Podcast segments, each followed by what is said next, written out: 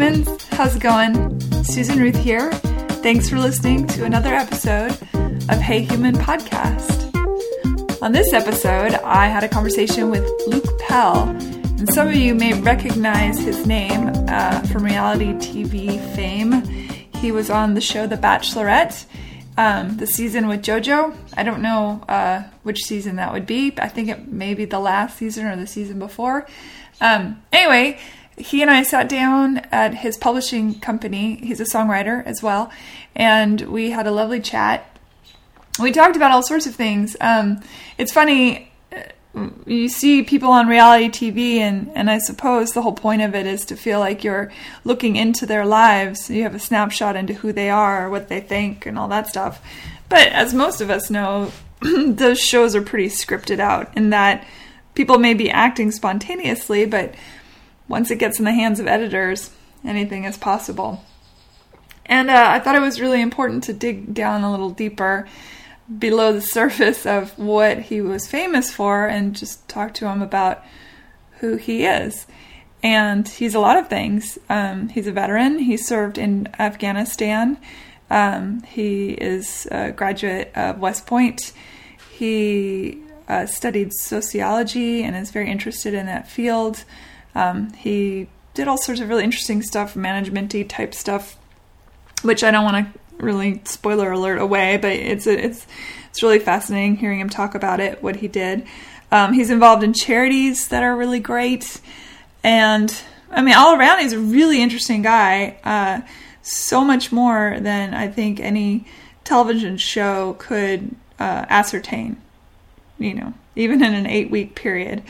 Um, so yeah, uh, I think you'll enjoy it. I, am really excited about the episodes that are coming up.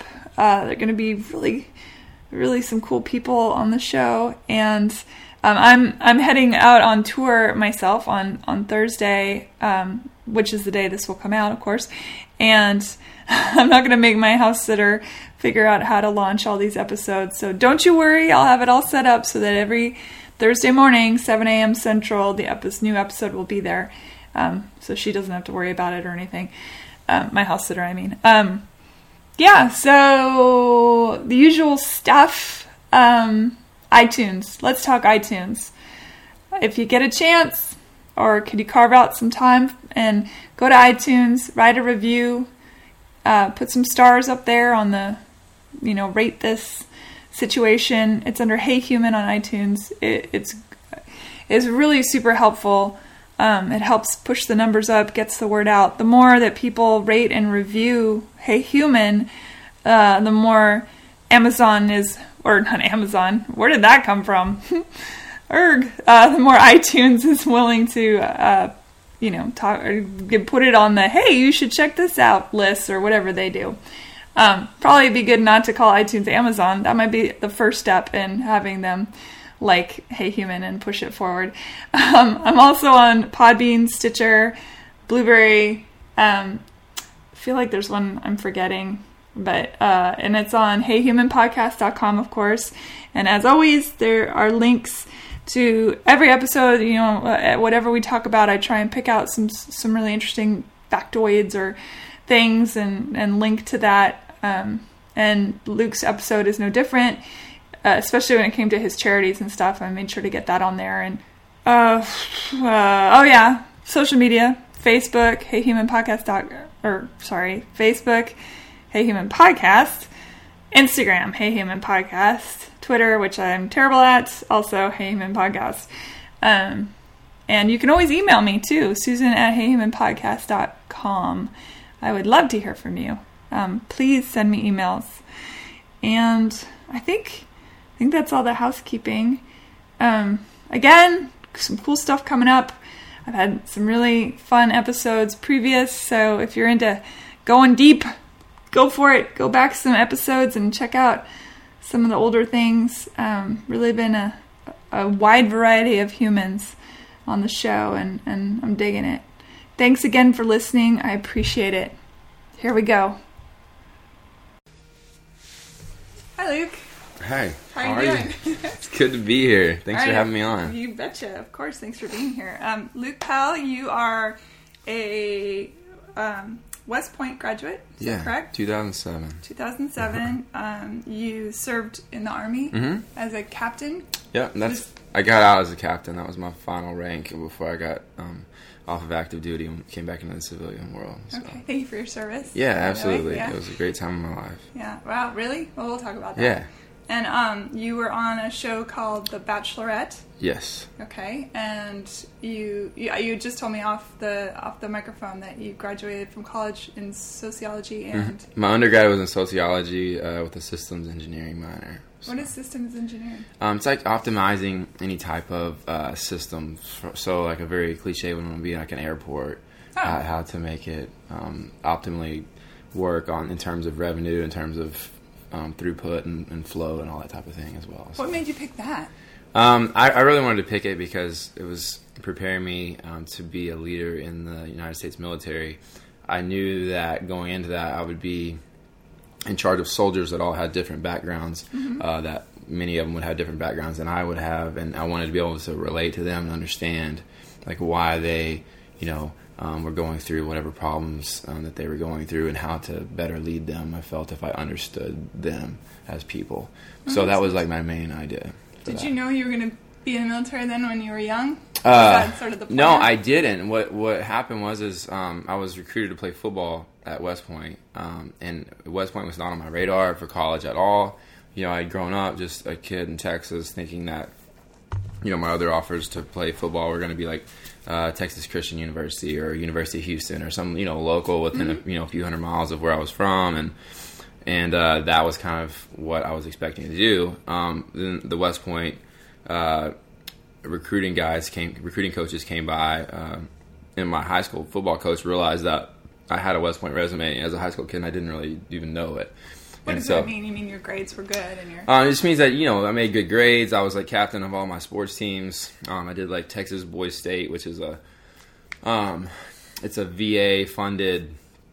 Uh, like a politics camp that they Really? choose to, you know, Oh, every cool. every year they do it with kids that are, um, you know, as seniors in their high school or about, I guess, about to be seniors in their high school, and they kind of get them used to um, Texas or uh, state politics. And then, um, yeah, I was in like these leadership clubs, like 4-H organizations and things like that. And so I had all these things that I didn't really realize all the community service and stuff that I had done just growing up as a kid um, was what you know they were looking for for a, for a West Point Did you have a pet cow resume. in So 4-H? pet cow.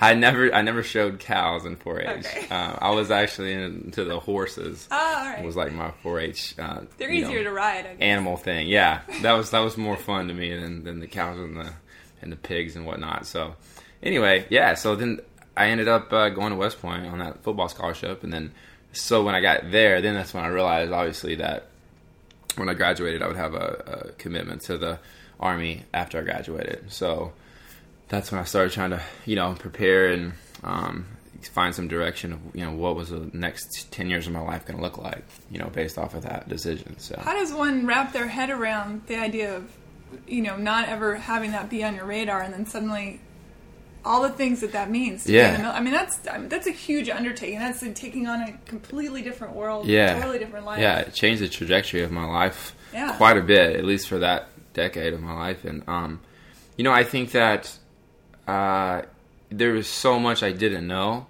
Um, but I just it was you know the, the learning curve was super steep, but I just you know took it one day at a time and started trying to you know just understand. And I, I grew up with these values of you know whatever you're going to be, be a good one, you know. And so I just took that mentality into it, and uh, just you know just wanted to achieve success in whatever I was doing. And so I just started doing that as a cadet at West Point, and tried to do it as a student, which was.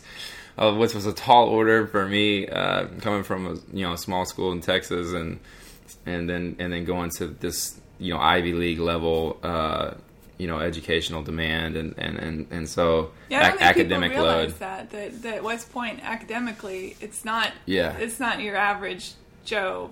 Yeah, they they really put a lot of kid, uh, you know, a lot of restraints and not restraints. They put a lot of expectations on kids uh, for their academic load. So they're taking like 21 credit hours.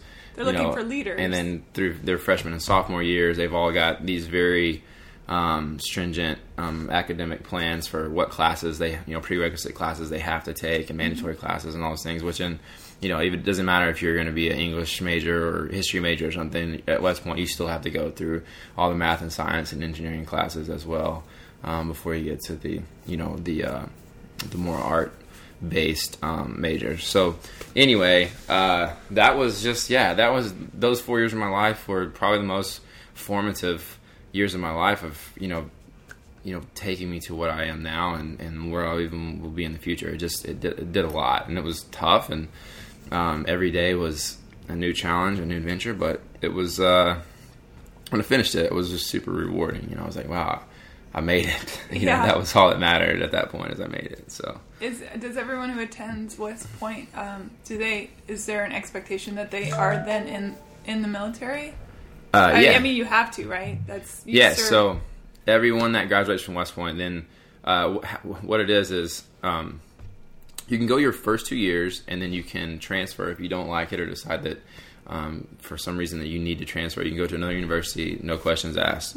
Um, when you come back, uh, the beginning uh, semester of your junior year, then there's another swearing in ceremony, and that's when you get locked into the financial obligation. You can't leave at that point, or you you owe the military uh, or the U.S. government, you know, all the the tuition and fees, um, and then even still, there's a lot of waivers and stuff you have to get. So once you go through that ceremony, you're locked in um, to be to say basically, I will be um, commissioned as a, an officer in the U- U.S. Army after Yeah. I graduate and do that for five years. So I've always been curious when when you go into the military. I know that GI stands for General Issue, Mm-hmm. right? That means that I mean you are at you serve for the pleasure of, of your country, Yeah. right? So that means whatever is required of you. Mm-hmm. Was that a hard? I mean, you're a kid. You know, Yeah. you're going through, and you you like most 18, 19, 20 year olds. You have you're developing your sense of self and Right. your ethics and your morality, which. uh, Given your upbringing, I Right. suppose, was already instilled in you to some degree, but Yeah. you're still figuring out who you are to be somebody in the military means it, it's almost like a person who's going to go purchase a gun, for Yeah, example. You, sure. you, if you're thinking clearly, you know that if you purchase that weapon, right, that means you have to be willing to take someone's life. There's no there's no middle Right, ground. I mean, you have to be willing to go there in your mind and in your conscience. right. Uh, so I'm curious, like at that age, how does one come to that understanding with oneself? Yeah, it, you know, that's a great question. I think that all those kids that come there, um, the vetting process uh, for them to even get there is very strict, and and it's amazing that you know systemically that whole program of how detailed they are and how you know well they um, select the kids that go there. And then once they get there, then there's a high, you know, attrition rate is pretty high. Um, you know, w- we started out with like 1,350 kids, I think, in my freshman class, and then you know you end up graduating with. I mean, I think after after the first year, we were down to like 1,100 something. You know, we lose a couple hundred, and then I think we ended up graduating with like right at a thousand, maybe Okay. 900 and something. So attrition rates are pretty high um, because that's then you've got this long four year. That's what those four years are for. Is for these kids to figure out for themselves. Hey, is this something once they learn and it's exposed to them what reality of what their job and their career will be in the military and you know can they handle the challenges of being a leader in the military and all those things is it good for them? Is it healthy for them? Can they handle it emotionally? Do they want to? Is it a goal of theirs at that point? point and so and then also then you go through the, the tests that are built in uh, systemically to that program and the program will continue to filter out kids over those next four years that they're there just saying hey they're not you know they're not competent in the skills that they need to have to go out and lead soldiers you know in in, in, in combat you know? So um, I think that's why it's such a it's really there's been years that um, over the last two centuries really that um, West Point has been in existence that they've almost done away with it and been like hey we don't need a military academy Really? and uh, thought that you know it wasn't right. We can just do it through other commissioning sources uh, to find officers, and it's not great. But I will say, after going through it, that that that program it's it's really amazing, and it really does require a lot of, and it does define, you know, and, and, and develops these kid and these kids into the cream of the crop of being a leader at a young age, understanding what it requires to do that successfully.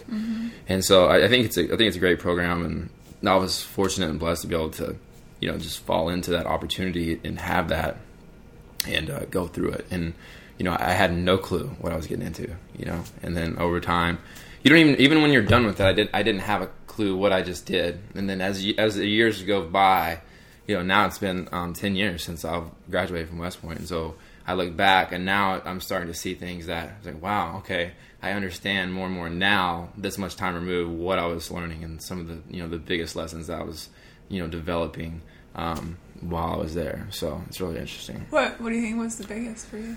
I think you know the biggest are the ones that aren't on paper. They're they're the lessons that you learn to just uh, learn to you know prioritize whatever you're doing and and make the best out of it and and not take no for an answer um, is one of them. You know, and and failure is not an option. You know, those are the type of lessons that you really take away from there that are the biggest ones and and um, they're not a badge you know they're not an award you know they're not on your transcript but the biggest ones are just learning how to make you know decisions under pressure and how to you know leads eventually you know you're leading soldiers in combat and that's what it all points back to is having somebody who can take care of soldiers because some of these guys they end up you know they're they may be a platoon leader like I was in Afghanistan and they're leading 30 or 40 soldiers but some of these guys that stay in for a career you know, uh, 20 years, 25 years later, they become a general, right? And they're they're responsible for you know the success or failure of you know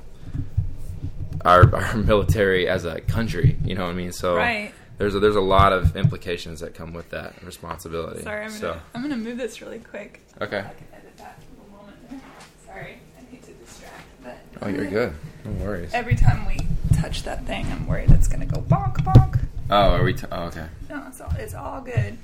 Well, okay, so that to me is super fascinating too. So you you when you graduate, are you already a captain, or is that do you have to serve some time actively? Yeah. So when you commission, you graduate and commission as an officer uh, after West Point or any academy, you're a second lieutenant mm-hmm. or the equivalent thereof if you're in the Navy. But um, yeah, so then you're a second lieutenant. You're and right now it's kind of time based. The way they have it set up is not it's, it's interesting. I don't want to get too far into it, but how the ranks are in the military, um, it becomes merit based over the course of after you become really your third rank as a captain and go into being what they call a major in the military then it's like there's a, a zone there's people that start separating from their peers and they like they excel mm-hmm. and get promoted sooner but mm-hmm. everybody comes out as a second lieutenant they're about 18 months or so then they become a first lieutenant and then um, and then 36 months in or plus or minus, they become a captain mm-hmm. right now in the military. So then they're a captain for a few years, and then they go to the next one. So it must be so interesting yeah. to be even at the school because um, have you ever read the book Ender's Game? by any chance? I have not read that. No. Okay, so um, it's set way in the future. It's science fiction. Uh, yeah. It's it's an incredibly good book. The movie not so great. um, but you know, it's this military academy in space. Right. Um, and one of the things that the teachers are looking for yeah. is psychologically. I, it's interesting because in order to be a good soldier, yeah. there are a lot of things one must you know, absolutely. You, you, have to be able to follow command, but you also have to have a sense of leadership. So that right, right there that's a conundrum. Right. right? You, have, find, to, you have, to, find your spot and immediately. A follower, right. Like both to, mm-hmm. in order to fit in. But um, and you also, I imagine, have to have a, a, a level of bravado and right. willingness to jump into the fire. Exactly. But then not so much ego where you're a horrible leader. Right. And you just are a narcissistic, you know, egomaniac because right. that's dangerous.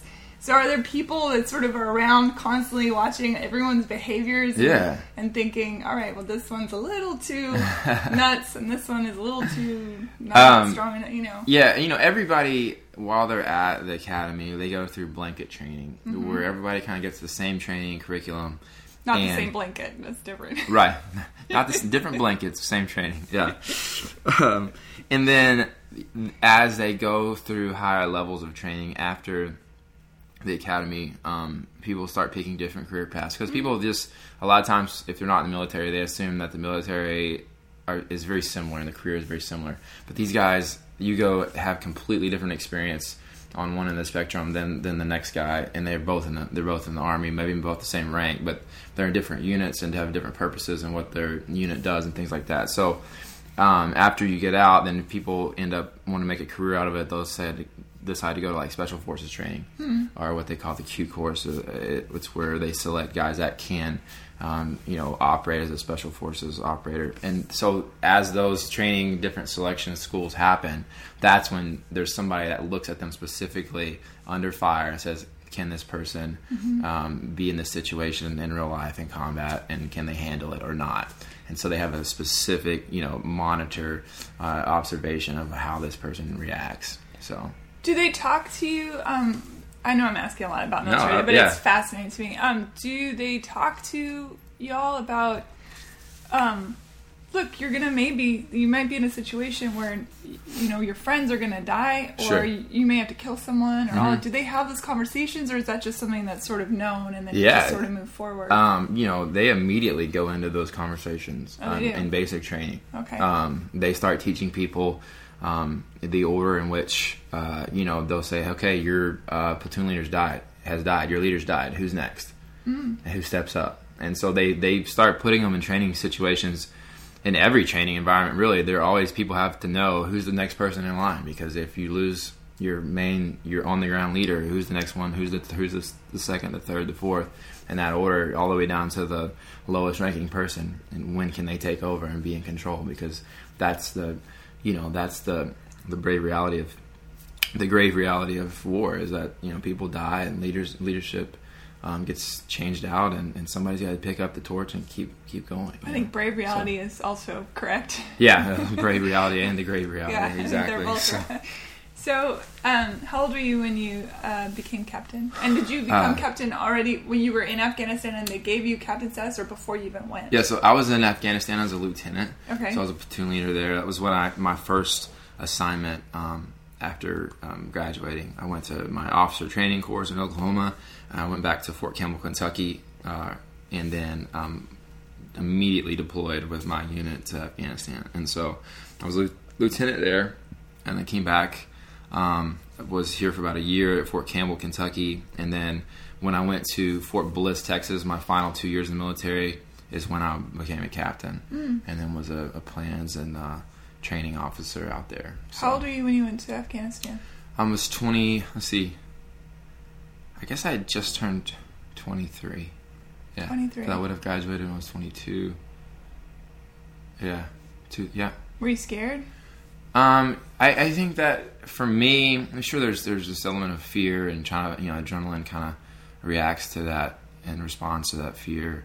Um, it's kind of this you know murky thing between the two, which is which, and how do you how are you going to be when you know combat happens? Um, I think that that was one thing that you do learn over those four years of going through all those training exercises. Is they build in habits and they build in um, you know countermeasures for to deal with emotion and fear. And so they try to take the emotion out of your decision making because you know emotion is not really your friend in combat. You need to Sure. re- react as as a tool and uh, you know and, and be always on and emotion just kind of clouds those decisions sometimes. So um, so yeah so you learn to that, and that's that was one of the things that was tough for me coming back uh, and it is for a lot of guys um, is is how to turn you know social emotion back on when you come back from a year of just being in this alpha male society where every day is business and and death is just part of you know life and death situations are just part of what you go through every day. And so you, your emotion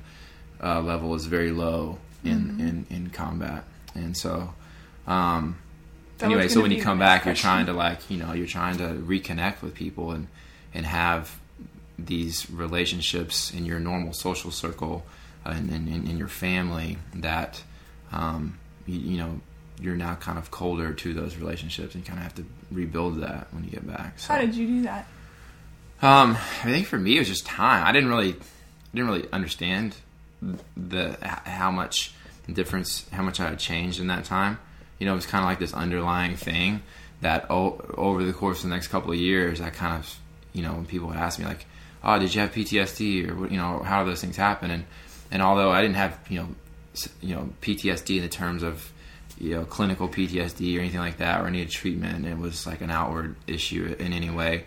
But I looked back at it, started reflecting on it, opening up over the course of those next couple of years. I was like, wow, it's I understand why now that it's a little bit more difficult to relate to, um, you know, kids or be just vulnerable and open to uh, my family or my mom or my sister or whatever when I had, you know, learned uh, to be, you know, just a little bit more cold and less emotional was the successful way to be in, in Afghanistan. But then you come back, you've got to like shed that. So Is that still, excuse me, something you're working on, or do you feel like you've gotten You know, back to normal? I think Whatever yeah, normal is. yeah. I mean, this many years later, I feel like there's still elements of it. Uh, very small though. You know, um, I guess when I'm in in terms of stress, I, I kind of start. My reaction is to start kind of shedding emotion and just going into like a decision making mode a little bit. But overall, I feel like I've really come you know leaps and bounds from where I was when I returned, and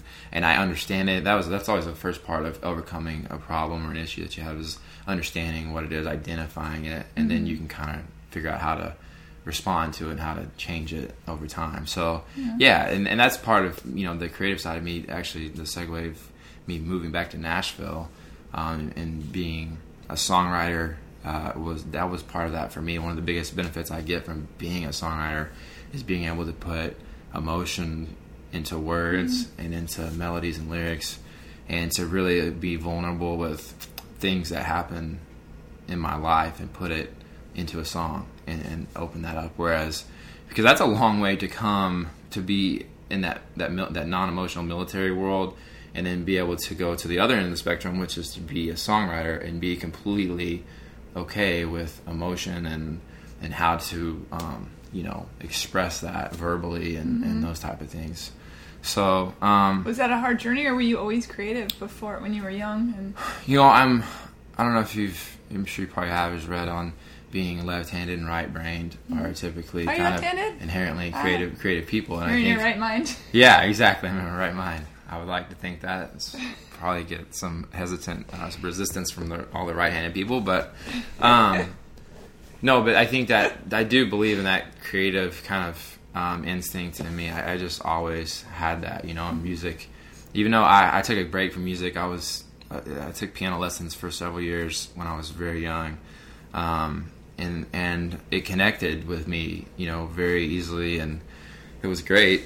And um, then sports and different things, I got away from it, like a lot of kids do in high school, and then picked it back up, picked up a guitar, and learned how to play guitar when I got to uh, West Point. And so, but anyway, it was always, and that was part of my thing. It was kind of therapy for me, even going through all that military time. I was still tied to my music, and I had, you know, the guitar was like my kind of escape back to, you know, just my center point, you know, of finding a, a, a spot where I could, you know, just find a release and, and be, you know, nostalgic and think about, you know, being home and the simple things in life that, you know, centered me emotionally. So I always try to stay connected to that part of myself throughout my military time as much as possible. And that's what music and my guitar being with me was, you know.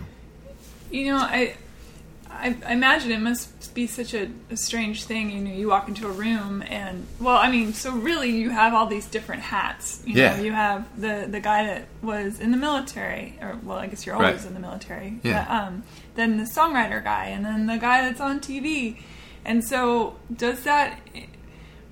How do you get to be Luke, the creative guy, when you walk Yeah. into a room when when all this other stuff sort of permeates your being. Yeah. Whether or not you're giving that off, I'm sure that people have an expectation, whatever it is, negative or positive. How Mm-hmm. Sure. do you deal with that? Yeah, I think there are a lot of, you know, you know, like I said earlier, being a sociology major uh, in college helped me to understand not only the people around me and my soldiers and, and why people become who they are and is it nature versus nurture and all those things, um, but also helped me or started helping me understand myself.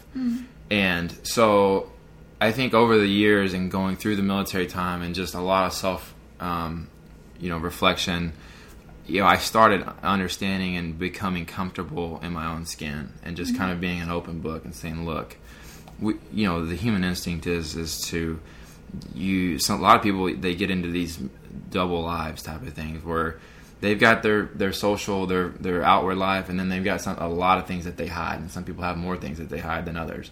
And so I tried to get to a point in my life, and just it's a, and I will always just try to always be at this point because I think it's a lifelong pursuit is to just be an open book and be who you are. Because in today's world, I think 21st century, with you know social media and all these things, it's people will you know quote unquote keep up appearances. You know, and mm-hmm. I think that's so much what people's lives are just just based around and oriented around is keeping up appearances and and uh, and so you know for me to be able to handle all those hats that I wear is that I just try to be the most authentic version of myself, whatever that is, and just be that in one-on-one relationships with people, and then also be that with my relationship with an audience or whoever is mm. seeing me from the outside looking in. Is like they have a pretty good idea um, quickly who I am when mm. when I walk into the room or when I meet them. So. Um, but that, that takes a lot, you know. And and I actually I, another thing that I'll bring up is I worked for a company. Uh, that was another great part of my development. Um, after I got out of the military, before I came back to Nashville, it was a great company, great people, great mission. It's called the Flippen Group. It was a it was a uh, consulting firm, and so what they did was um, they did executive coaching and leadership training for uh, Fortune 500 CEOs and their their leadership teams all across the country. And so I got to be in the business development sales side of what they did and um, and and they would profile people similar to what you see as like uh, Myers Briggs profiles mm-hmm. or you know the MBTI or, or, or, the DISC profiles, something similar to that, where those profiles look at um, personalities and like do you have personality conflicts or not. Um, what the Flippen Group's profile did was it looked at people's behaviors because behaviors are very different than personalities. Personalities are kind of inherent in what you know who you are and how how you're what your nature was and how you were raised and how you were born. Whereas behaviors are actions and can be changed and how you perceive. Like so, you know, you're out your inner circle, but people looking at you from the outside looking in, they they see your behaviors, and that's how they form an opinion of who you are as a person, mm-hmm. or, uh, and who you are in that relationship. And so, uh, the flippen group would help leaders become self aware. Was the big thing that people were always trying to we were always trying to help people understand as a leader is the first thing you need is to be self-aware how how do other people see you so once you understand how you're you know the six people that work with you the most frequently how and the most closely how do they see you and so do they see you as a high nurturer or a low nurturer do they see you as somebody who is high self-control and is you know hesitant to speak up in a meeting or in a group, or they see you as somebody who has low self control and will reflexively just say whatever comes to their mind? Mm. Are you um, a highly motivated person who is just um, very proactive and just goal oriented in life on a scale of one to ten, or are you somebody that's just kind of like lackadaisical about life and life just happens to you? So we go through all these things and we help leaders understand that about themselves and how their people see them, and then they can adjust. We help them take steps uh, to adjust how they react and how they behave and how they lead their other people. So that was that was really fascinating for me to go through that process, be in that company, and then understand myself even more. Um, Does that teach people to be? Do you think? Maybe this is just per, per you know everybody's individual, yeah. their own thing, but I would think that in a way that's good training to teach you either to be your authentic self or to manipulate those around you. And you know what I mean? Yeah. That there's a there's a deeper level of that. Right. Someone's teaching you, hey, people are perceiving you this way. Right. Yeah, you could you could choose you could choose to try to um, deceive people, but I think that the cool thing is that. Uh, especially if you stay within the confines of their system, that that gets mm. found out. Yeah. Because what you'll do is they'll pull feedback from, say, a couple family members, They'll pull feedback from a couple peers, pull, pull feedback from your boss above you, pull feedback from people that work for you. So then, if somebody's operating and behaving differently in different circles, then that shows up on the uh, on the thing as well. So if I'm and, and but you know naturally it kind of does anyway. Like you at home, you're a little bit different usually than you are at work, and for good reason. Um, but all that shows up in those results, and then people can understand that because there's amazing how many people don't understand like their self awareness. They may be they'll be the vice president of you know X Y Z corporation that's like a household name, and they don't have they don't realize like how cold they are to their employees or how cold they are to their own wife or their family back home, and so we can go in there and profile that for them and show them the results, and they have these light bulb moments again and mm-hmm. again, and they're like, I, I didn't realize that they saw me as so cold and just uncaring about what you know they were going through or whatever. Again, though, there's So- that that leader quality. That one, you know, Yeah. if you were to give the Myers Briggs, let's say, to half the CEO, Right. CEOs in America, Right. Let me guess that some of them are going to show up as sociopaths. you know what I mean? There's Yeah, they like, probably there's an absence of empathy that that one might require in order to move up the ranks quickly or to be the be- very like a Steve Jobs, for Yeah. example. To be Not the nicest guy to his family, Right.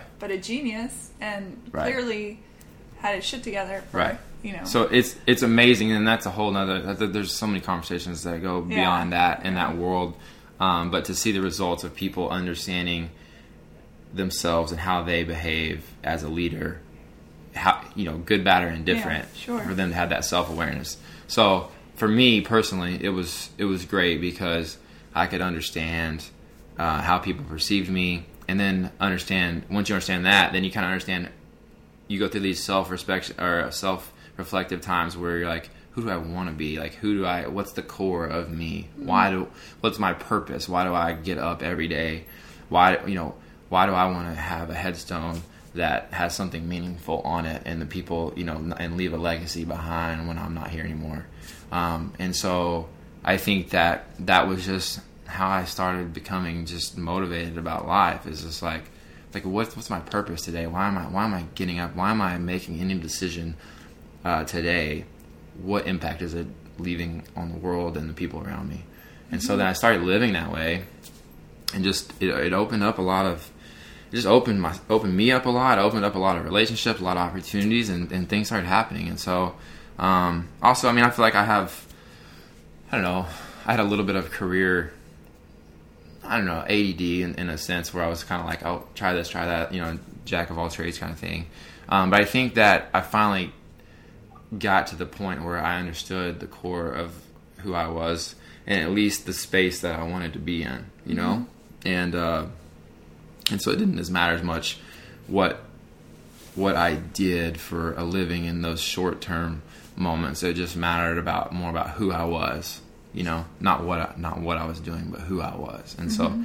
that that's that's you know how I, I go about every day. And so anyway that makes it easier for when I when I can wear those hats. Like we got back to at the beginning of this question was how how do I you know wear different hats and, and, and go into a room and, and handle that and, and know that people are all seeing me from different angles and and uh, seeing me as you know have different perceptions of me so and when you perform, there's a vulnerability that you, Sure. you know, in order to have that communion with your audience. Yeah, you have- absolutely. you have to be laid open. Absolutely. Truth with a capital T, you know. Right. And uh, I mean, that must have been an interesting thing to go from where you where you had been and then redefine that part of yourself. Yeah, it was, and I I love transition in life because you know people get in comfort zones and they get complacent, and and I, and I hate to see that in people.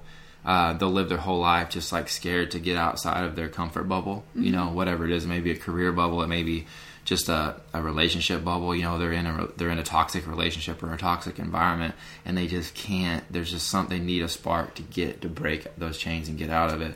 And uh, and so I always like and and welcome transition in life, like just just that movement of being able to to go from one um, one career or one you know maybe it's geographic maybe you just pick up and move and, and transplant your life somewhere else. But that transition and be able to handle that and go through the challenges that come with that tran- life transition really i think help people understand who they are. It does for me. And so for me to go from being a military guy to try a couple corporate you know management jobs you know being being an oil and gas company for a while then go be uh, you know business development sales guy for a leadership development firm and then be like you know what? I still i want to be in nashville. I want to be a creator. I want to be a songwriter. I want to connect with people. I want to be emotional. I want to be uh, completely open and vulnerable to who i am and the people around me.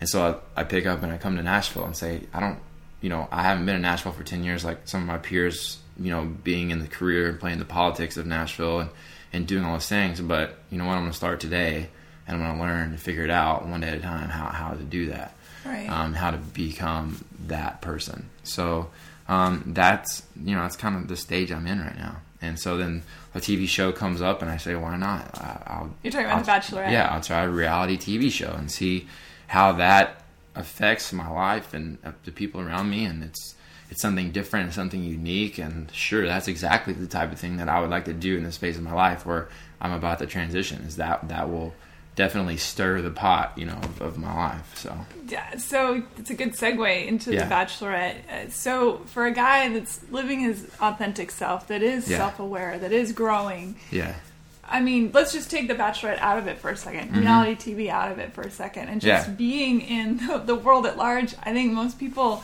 are not real great at self-awareness. Yeah, you know, and so absolutely. Mm-hmm. navigating dating when you're when you have an understanding of growth and self-awareness in Mm-hmm. a in a world of, of you know like the Tinders and the the uh, Yeah. the, the Bumble Bumble ones yeah, or Bumble, whatever. all- Tinder, Raya, like, Raya, yeah, all these things that um, which are inauthentic. Right. Really, and to the bottom line is those are inauthentic. Yeah. And I know it works for some people and Right. all that stuff, but but so you're just right there trying to navigate the dating world has got to be a little more Yeah. difficult because Yeah. I always say that in dating people send their representatives and then once the people get comfortable, the representatives go home, and you're left with the real person. You're like, "Where did you come from? Yeah, Who exactly. are you?" So Yeah. how how is it that you thought? I mean, I mean, again, you sound like an adventurer, so you Right. just kind of jumped into it. exactly. But uh, suddenly you're in this world of reality television, which isn't that ironic, of Right. course? Because we all, I mean, we all know at this point. There's been article upon article about the scripting of Yeah. reality television. Sure. So, what was your thought going into that when you? Yeah. And then how do you deal with? And I'm going to confess, I, I Yeah. don't watch those shows. I Right. just, but I, I'm always curious. One of my best friends in the whole world, um, when I she, she you know lives with her Right. with her family, and I, when I go over to her house, they always have the reality shows on, and I watch them, and they're fascinating. Yeah, They they really really are. are. They're fascinating. Absolutely. All of them, whether it's the dress one or the date Right. one, or you know, it doesn't Right. matter. I, even if it's flippy house one, the, Right. the watching people in that way. Yeah, real people in an unrealistic With a environment. Yeah. Camera on them. Uh-huh. How in the world can anyone? I suppose eventually you don't realize it's kind of like being naked with someone. Eventually Right. you, you don't see that they're naked. Right, Right. They're exactly. just, they're just, just the there, person again. yeah. Um, so how do you do that? How does somebody living their authentic life go Yeah. into a situation where everything is hyper surreal? Right. Well, I think that you know that was part of, and and the feedback after kind of proved that too, was that you know I went into it. I was in that phase of my life where I was transitioning. I was saying why not to a lot of things. The opportunity came up out of the blue, and I said, okay, why not? Mm-hmm. So then I go into it, and I, you know, being a sociology major from college and being having led led you know dozens and dozens of different types of soldiers and different backgrounds, and feeling like I was self aware and understood who I was as a person, and understood people very quickly around me. I was like, this is a social experiment. I understand it's a social experiment. Now there are things that I behind the curtain that I still don't know because I hadn't gone through it yet. So I was like, I don't know. You know, people always there's rumors. You know, the public loves the rumors about like, is how real can it be? Is it possible? Um, all these things that are in pop culture about those shows. I said, I want to go in there and find out for myself. Like, what? Take it one day at a time and see what happens. What happens mentally, emotionally, uh, logistically? How does all that happen? And I want to just be in the middle of it. And maybe it happens for me. Maybe I get wrapped up in it, and it can happen because at the end of the day, those shows do, at least for appearances' sake, and sometimes even, uh, you know, in reality, they they produce relationships, and, and every once in a while, healthy a healthy relationship. Sure. So I was like, there is all there's so much going on here, and so much to go find out and just explore. So I went into it with just an open mind and say, what what what can I learn here And about are you myself? sequestered with these people? Yeah, you have no no no internet, no phone contact to the Wow. outside world. There's only emergency contacts. And how you know, long? And so it's an eight week filming process. Okay. So That's a long time, really, to be. oh, absolutely, it's Wow. weird. You yeah, you give your phone up, which most you know, 99 percent of people today in, in the states anyway, like your phone is something that you're on. You Mm. communicate through your phone on a daily basis more than any other communication form. Probably, you know, you sleep next to it, you wake up next to it. You go check your email when you wake up. You check your email before you go to bed. Sure. You text and social media and all that stuff. So you put that aside. So that was interesting. Um, and then you have just no contact. There's not even a TV, which has been a 20th century entertainment. The main primary entertainment, you know, outlet is a TV. So you can't just sit down and veg and watch TV. You have to interact with these people, and you've got the cameras around, and then also it's not only just reacting with random people like Big Brother, but it's like it's all all men all like trying to have a dating relationship with one woman. Yeah. so I was like, this is a crazy social experiment. Let's go, just jump into it. So, Yeah. um, so anyway, uh, I think that we got, I got a lot of feedback after the show that you know the fans of the show they could see, which is even interesting. They can see nonverbal communication, and you know along with the verbal communication, they they saw me as authentic and genuine on the show because the conversations I was able to have, the the communication I was able to have with with um, the girl on the show is that it was it was real and authentic, and people could see that, and it translated to the TV screen. Was she good Um, at being authentic? Whatever that means. Well, you know, I, it, I, know what I don't, I, you know, I don't know. I never, you know, we, we have the on-screen relationship, and then, like you said, people, you know, in dating, people they come, they bring their best, stick Their best foot forward, yeah. you know, and then, and then, at six months later, after you've been with them twenty-four seven, you're like, oh, okay, I see the more real version of you Yeah. uncovered.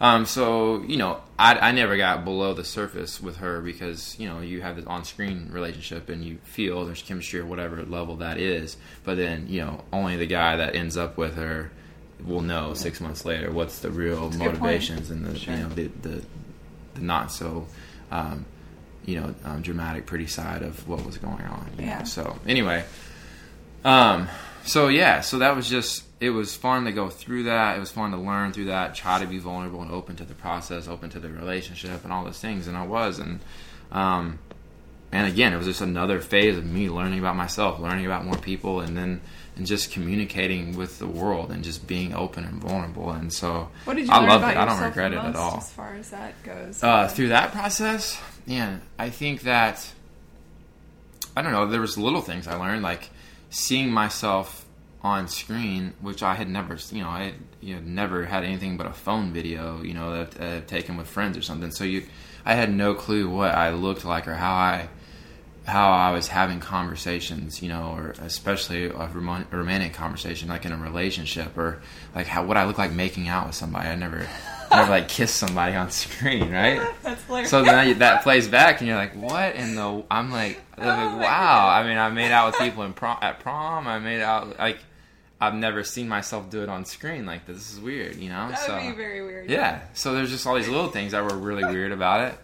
Um, and then you just you're like, "Ah, I didn't know I made that face, or I didn't know I said like when I got nervous every every 15 seconds in a conversation, you know, or preface everything I said with like. Um, so you just see all these little intricacies about your you as a communicator that you do. Some things you're okay with, some things you're like, ah, I need to, whoa, chill on that, just stop that, cut that bad habit out, and all these things. Um, and then you you also it takes you to another level of being able to perceive a situation quickly a social situation and how to like being around the producers who are controlling the show being around those other those other peers of yours and and understand and perceive that quickly and, and kind of dissect what's going on around you and then how to um, still stay intact with who you are and not get wrapped up or chase you know go down a rabbit hole or rabbit trail that that that show or the emotion of that show on the surface level may take you down. Can you can you maintain your composure? And then or do you allow yourself to participate in those emotional conversations and the the hearsay that's happened the drama you know that happens on the show? So um yeah that that all that all helped me to do that. And it and it helped me to see you know I was having real conversations with uh uh, her name was JoJo, the girl that was the lead, lead character of the show. So I was having real conversations about because people ask me, is it real or fake? And I always tell them like halfway through the season, it becomes real because then you go introduce them to your family, your parents, like, and there will be one person that ends up going home with this person, and they are together, they're engaged at the end of this whole process in real life, no cameras around.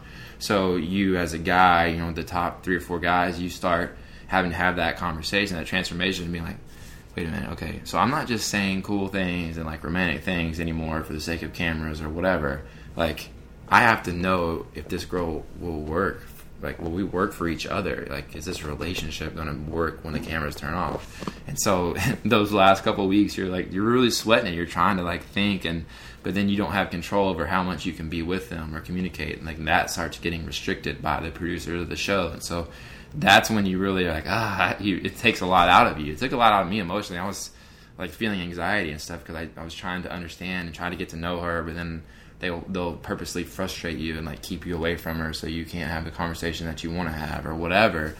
And uh, that that's when it got really interesting. But again, I learned all that about myself. How do you that. foster intimacy when there's cameras rolling on you? Like, how do you make your moves? I mean, that's I mean that's that's like what you touched on it earlier. Is that you know what's that show, Naked and Unafraid, or whatever that uh, one yeah. other reality show uh-huh. is. I guess like once there's the shock factor at the beginning, and then of people being naked or whatever, and then you just start to adjust to it yeah. becomes reality. So after those first few days of cameras being around, and the, like the producers will tell you like these cameras, you have to picture them as just furniture. They're they're not they're not they're not people to be interacted with, although they are, but you don't interact with them. They're just furniture you just focus on what you're doing in the moment in the relationship. So it's awkward at first, and then over time, over eight weeks, and that's all you have every day. Then you just get very comfortable with, hey, like, look, this is between me and you, me and her, me and you this is not between the cameras; they're just here. It's so. almost like watching um, a Greek play in a way. There's yeah. this mythology to this whole situation yeah. where you have the gods, which are the producers, right, that are exactly. manipulating oh, what's going on among the mortals, right? And you have to succumb to whatever crazy yeah. things going on, and they they even get to decide how you're perceived by the public, right? Absolutely, which can be completely opposite, right? They can't take a zero, you know, they can't take a zero scale and make it a ten, and one one attribute or another of somebody's personality, but they can definitely adjust it 3 mm-hmm. or four mm-hmm. points on a scale of one to ten. You know, which is fascinating. Right. If somebody's kind of like maybe a abrasive personality and maybe like a five or a six, like mm, they're they're kind of abrasive they can make them a nine yeah. and make them like a villain and make them like look right. like the worst person in the world. You know what I mean? Just with a hint of abrasiveness. It, it so things like that speaks to how easily manipulated we are, right, as a whole. How which real. I think, if you step outside of the culture of reality television and right. look at even politics, and I oh, don't abso- care if you're absolutely. left, right, in the middle, whatever, the the circus that is politics. Yeah it, they know how to manipulate we the people that are in the show. Yeah, you know oh, I mean? oh, and, for sure. And I wish people could sort of make that. Hunger Games are not that far away. I know, right? Uh, and they really got us all yeah. at a fever pitch of fighting amongst each other and right. and making families even are going having they don't go to Thanksgiving right. anymore because the exactly. politics is so out of control that. Yeah the infighting is out of control, but what a great way to right. to be able to manipulate well, whatever you want outside of that. I mean, back to the original question. That's one of the other things I learned about um, you know being on TV, being re- not just reality TV, but being on the outlet that we call TV. That is such a normal household just um, fixture for Americans born in the 20th century, and TV is so powerful. I mean, there's 370 million people or whatever in America and a very high percentage of those people have access to a TV. It's a very normal thing to mm-hmm. them to see anything that they see on there. They have this, um, you know, high propensity to believe what they see on there, and it, the the leverage and the power that comes through that. And so they can watch a reality TV show, and now millions of people, eight million, whatever, ten million people watch that show in particular.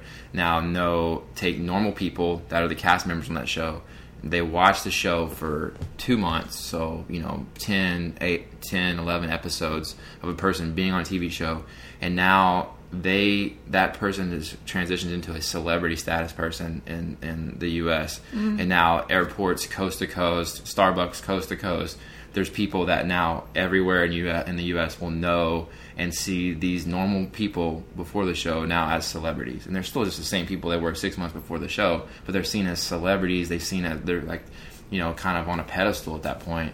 And so some people people have to deal with how do you deal with that? Do you take it and run with it, and you know, and let it get to your head? Do you do you maintain you know your self awareness and stay who you are? Try to stay centered through that.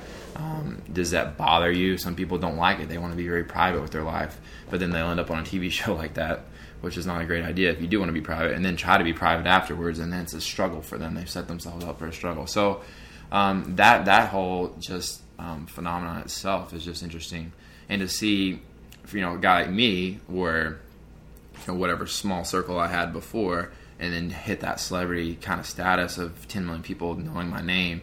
Well, more than that, I mean, 10 million people watch it every week. So I now go coast to coast. I'm like, I'm still just in awe of like, wow, I'm just landed in Phoenix for an hour, and then I went ended up in Miami, and then like how widespread people all of a sudden know your name. They know your my parents. We had one episode of my parents and my family were on the show, and now uh, millions of people like know my parents' face and can recognize them. And it's like so you turn that not just from reality TV, but just the people that are, are t- characters on TV and the politics that come through TV and, and, and the power that Hollywood has.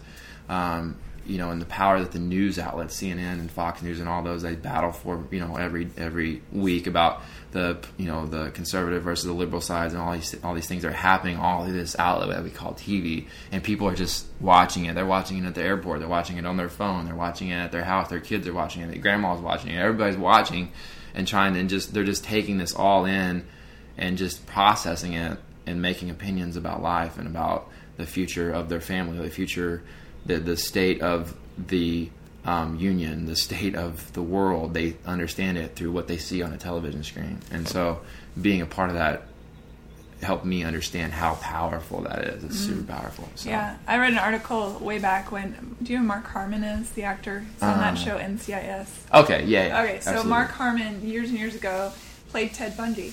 Okay, on a yeah. TV movie and I read an article where he was saying that uh, it was really difficult after that movie mm-hmm. came out because the perception to rebrand himself. Yeah. Even people who knew him well yeah. had a different.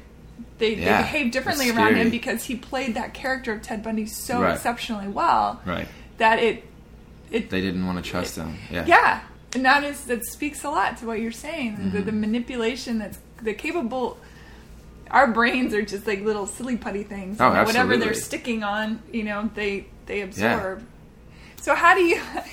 So here's a guy looking for love in all the wrong places, whatever, looking for love, and then you go yeah. on this show and you think, hey, I'll give it a shot. It's a social experiment, sure. which would be, I think, how I would feel about it. It yeah. would be a fascinating experience. Right. And then you go on and if, do what you will, and you made it to the very end, correct? Uh, no, I, I was the fourth to go out. Fourth to go out. Yeah. Okay, so um, sorry. But it made it to like the last, yeah, okay. last two episodes. Okay, so, and then you you come off the show. Yeah. And now you're in the quote unquote real world, whatever right. that means. Sure. Because you know, it's not that real anymore, right. unfortunately. But um, how do you and now you're as you said you're you you have a moniker of celebrity now right. add that other hat right right so now how are you supposed to come to a dating situation yeah and weed out those people that aren't yeah. just going oh luke the celebrity or luke right, the right. bachelor dude that was on the bachelorette yeah. or you know or whatever it is right it's yeah. a whole it's, it's almost like you set yourself up for another disaster oh absolutely um yeah that that's still to be determined. Um, you know, the outcome of that or, and the implications of, of that whole situation that you just outlined. Um, you know, it's been um, a year since I started filming that show. Mm-hmm. Uh, it was started last March, so um, it's been since the show ended was August. So now it's been like eight months since it ended.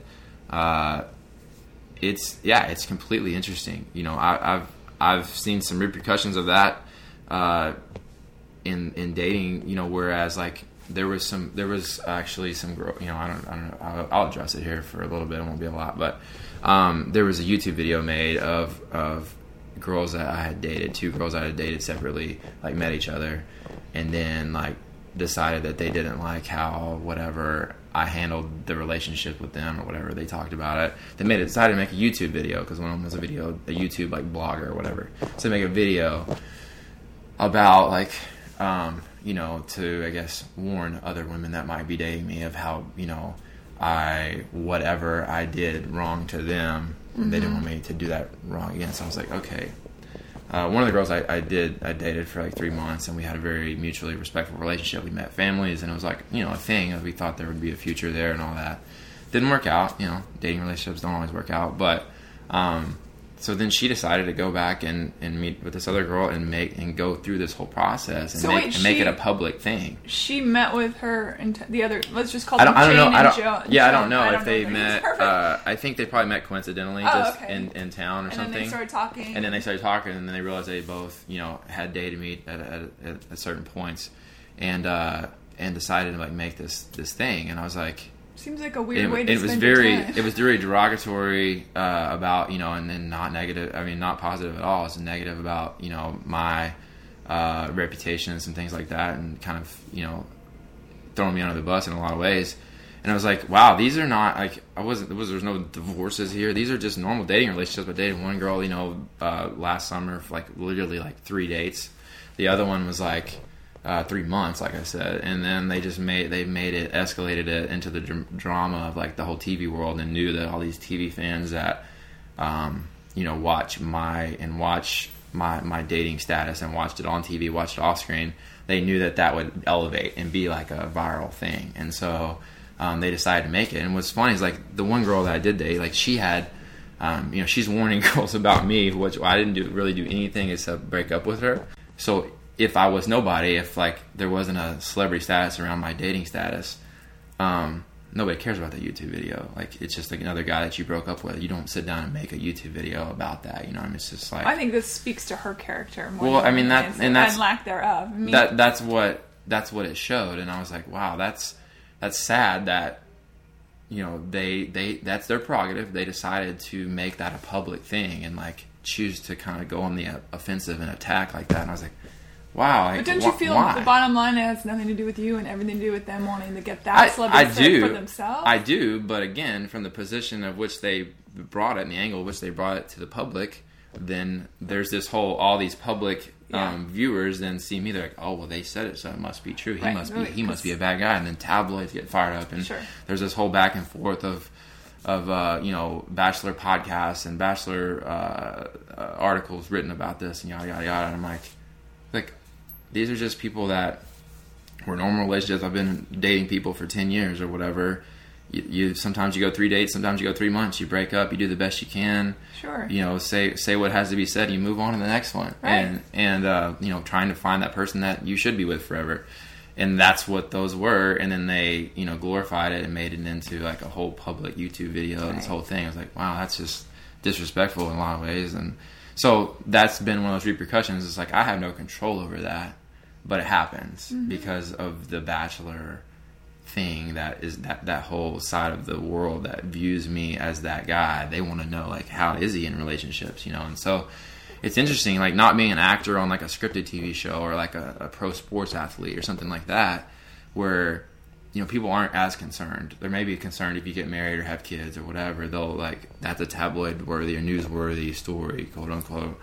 But when you're in the reality dating world, then you come back to that and you just want to date and kind of take that back to the private side of life.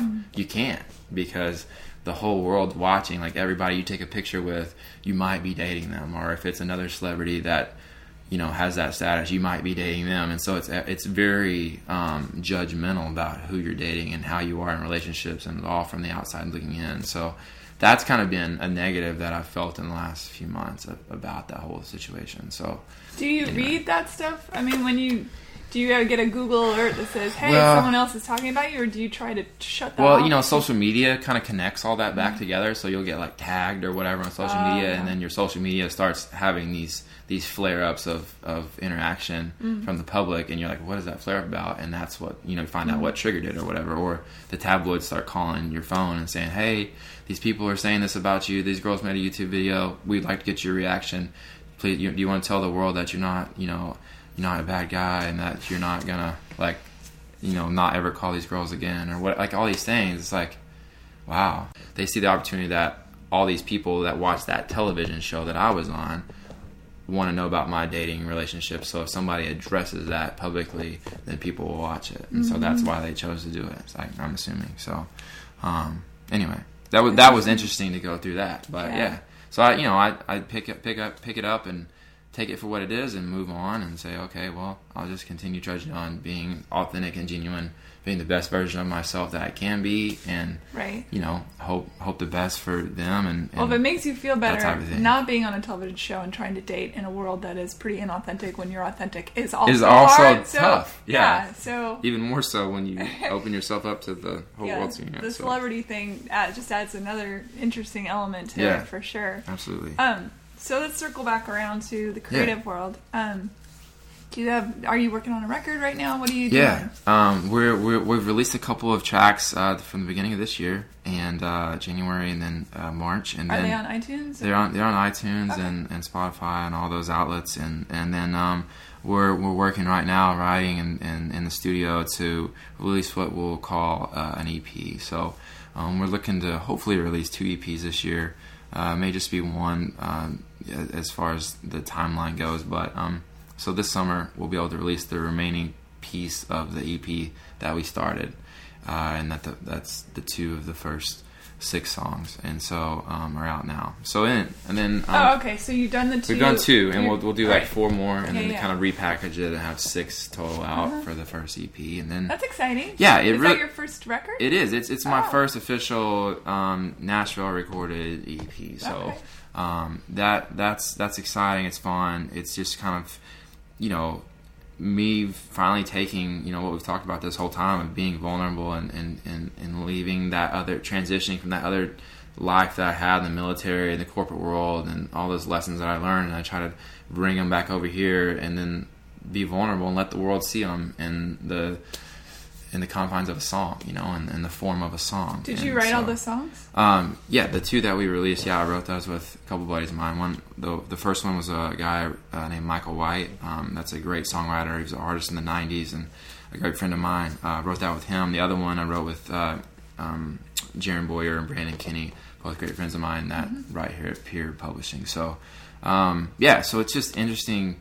I love I love what I do. I love being able to do that. Have have that come to fruition where you know we can put life experiences into song and, and, and send it out to the world. And hopefully hopefully it you know has a positive impact on somebody.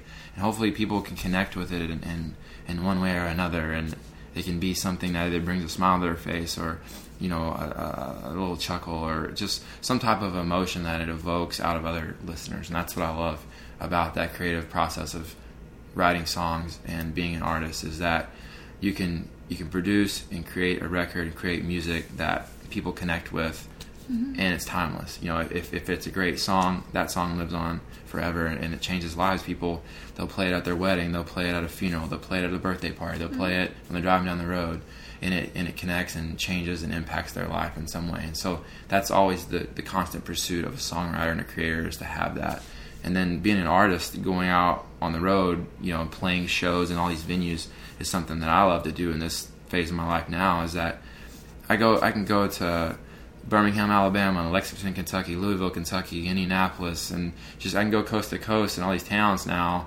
And people you know some people know the music some people know me from the tv show and they come there and they all you know connect in that one place. And i'm able to you know share that emotion share that moment with them have a have a great time and and then and go to the next town and meet more people meet see another venue learn something else about the world.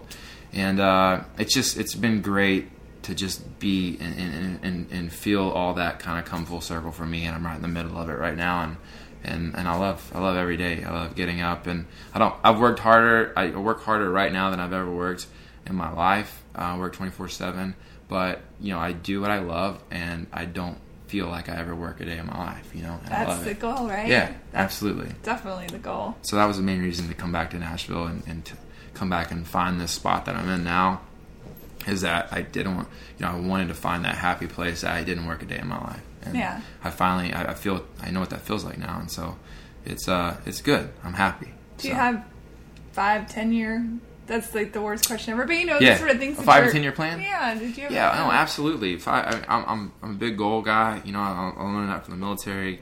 I learned it from you know my dad. Before that, just you know, set goals and you know go chase those goals um, and find your path to get to them. And sometimes they change over time. They will because life happens, and Yeah. you just continue to you know assess and make new goals and. And uh, so, yeah, uh, absolutely. Like I, I, I love Nashville. I want to stay here. I want to keep digging into this uh, this world of being a creator and being a songwriter and artist that I'm in now. Uh, just really get you know sink my teeth into this community and just plant some roots here and um, yeah, I just I love that. So yeah, and also what I'm doing, it, it's it's a long process to go. It, it never really ends. It's you know I talk to other artists that you know are 10 years ahead of me or 20 years ahead of me uh, in terms of in terms of time and career progression, and yeah, like you know it's always there's never like an end state to it. It's just like you just you just keep progressing, you know, and you keep learning, growing, reaching into new new uh, you know areas of your life, new areas of the world, and and uh, just keep creating. And I, I think that that's one of the reasons I love creating is because it never ends. It's mm-hmm. just a mm-hmm. lifelong pursuit of mm-hmm. creating and, and, impacting the world in whatever way that you know that you can. So yeah. and whatever tools that you've been given to to do that, um, you can change the world and leave a legacy and for one person or for a million people, whatever that is. You want so that to be your your create your words, your music. You think? Yeah, I, I, think I think you know my music is one place that I can one platform I can leave that legacy and leave uh, a story behind for you know other people to learn from. But then also just what I do as an artist, going out and playing live shows and meeting people face to face and hugging people and shaking hands and building new relationships and friendships um, is also the other way to do that. You know, those you're making memories with those people, and you're, um, you know, it's just amazing. Uh, there's people that like they just volunteered to run fan clubs for me that came from mm-hmm. the TV show, and uh, there's ones that um, there's a company that I work with called the Giving Key. Um, which they'll have, they have these keys that are uh, on necklaces that they have a word on them of usually some type of inspiration. Is that what you're wearing? Say, yeah, yeah. I'm actually wearing one, and so um, I gave one away to a lady who she volunteers. You know, she's a, a mother of three, a wife, lives in Louisville, Kentucky. Uh, she she volunteers to um, help with my fan club and help kind of spread the word and what we do mm-hmm. uh, in the music. And then also she does so many more things than that. She started a veterans charity, which I'm also very passionate about. Um, which she, one? Uh, mine, mine's called Creative Vets that I'm very passionate about. Uh, it's based out of Nashville. Um, hers is to help a vet or something. I can't remember exactly the nomenclature for it.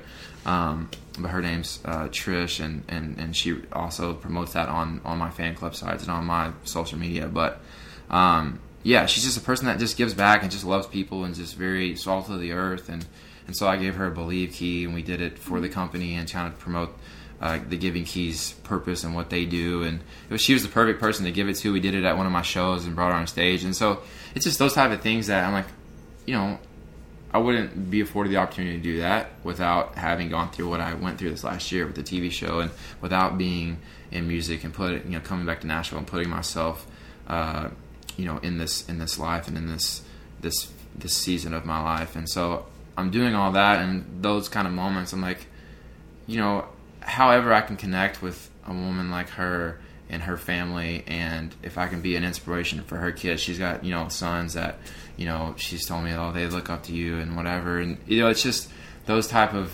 moments are inspiration for me to keep pushing forward and keep being the best version of myself and you know trying to be a good example for younger generations coming up and trying to impact people's lives however I can and just bring support and bring just positive energy and bring you know just something of worth to other people. That's See, why I wake up every day. So. That kind of thing is why those things like that YouTube video don't matter. Yeah. Because at the end of the day, yeah, what those what anybody says about you is of no con- and not just you, the royal you, yeah. is of no consequence because right. if you know who you are and your place in the world, none of that stuff matters, right. and it will eventually fall away. And if whom it matters to that's going to be their own journey. Exactly. And it has nothing to do with you, really. Mm-hmm. So I love that. That's know, awesome. That's I love thing. that. I do. Speak about your charity for me. I didn't know you had a charity. Uh, yeah, so I didn't. I didn't start the charity. Uh, I, I, feel like uh, you know God brought, brought, me to meeting a guy, a good friend of mine now. His, his name's Richard Casper. Uh, we actually met before I went on The Bachelorette, and uh, he uh, was is a veteran himself, former Marine. Um, he had some traumatic brain injuries and had um, some issues uh, from PTSD and those things to deal with that were, uh, you know, physical issues and, and, and some things and memory loss and some things like that. And so he went through his own his own journey, figuring out how to deal with that and how to, um, you know, tell his story. And then found, came to a point where he wanted to help other people be able to tell their story and deal with those same you know issues he was dealing with. He met a couple of uh, other people that were the ended up being the co-founders of this organization called Creative Vets. And Creative Vets, um, they, they work in the art space to help veterans um, and give them long-term solutions um, and another outlet to tell their story and deal with you know what whatever happened to them, if it was an injury, if it was PTSD or whatever. Um, they bring them to Nashville. They get them with A-list songwriters, and they help them write a song based off of their experience in the military, or really whatever's just on their heart that they want to write a song about. They help them and give them the guidelines to help write that song and and give it life. Um, they also have a partnership with the Chicago Art Institute. Oh, that's cool. Yeah, and they Wow. and they have this program. It's like a six week program where they bring veterans in and they can go through this program uh, at the Art Institute to be able to express themselves and tell their story through art. Mm-hmm. And uh, Beautiful. so yeah, it's just a it's a it's a great organization, great people, which is the most important part of me is that I, I know and have faith in who they are as people and that their intentions are great and uh, and so anyway, so I, I I I jumped on board and just wanted to make that my primary charity that that I give back to and spend my time promoting because you know being a veteran myself, being a songwriter, it just worked out perfectly. Sure, so makes total yeah, sense. Luke, you're great. Thank Yeah, you so much. thanks for today. It was awesome. show. Enjoyed Okay. it. Bye, everybody. Thank you. Oh, wait, before we yeah, before we sign off, Luke Pell. Yes. Say your full name, Luke Pell. yes. Where can people find you? Uh, yeah, so um, my website is simply that. My website's lukepell.com, and then I'm on social media as well Twitter, Facebook. Uh, Just under Luke Pell, Snap, Snapchat. Um, there, there's variations of it. You can search Luke Pell on all those platforms, and You're probably uh, pretty easy and- to find and at this me point. on those platforms. Yeah.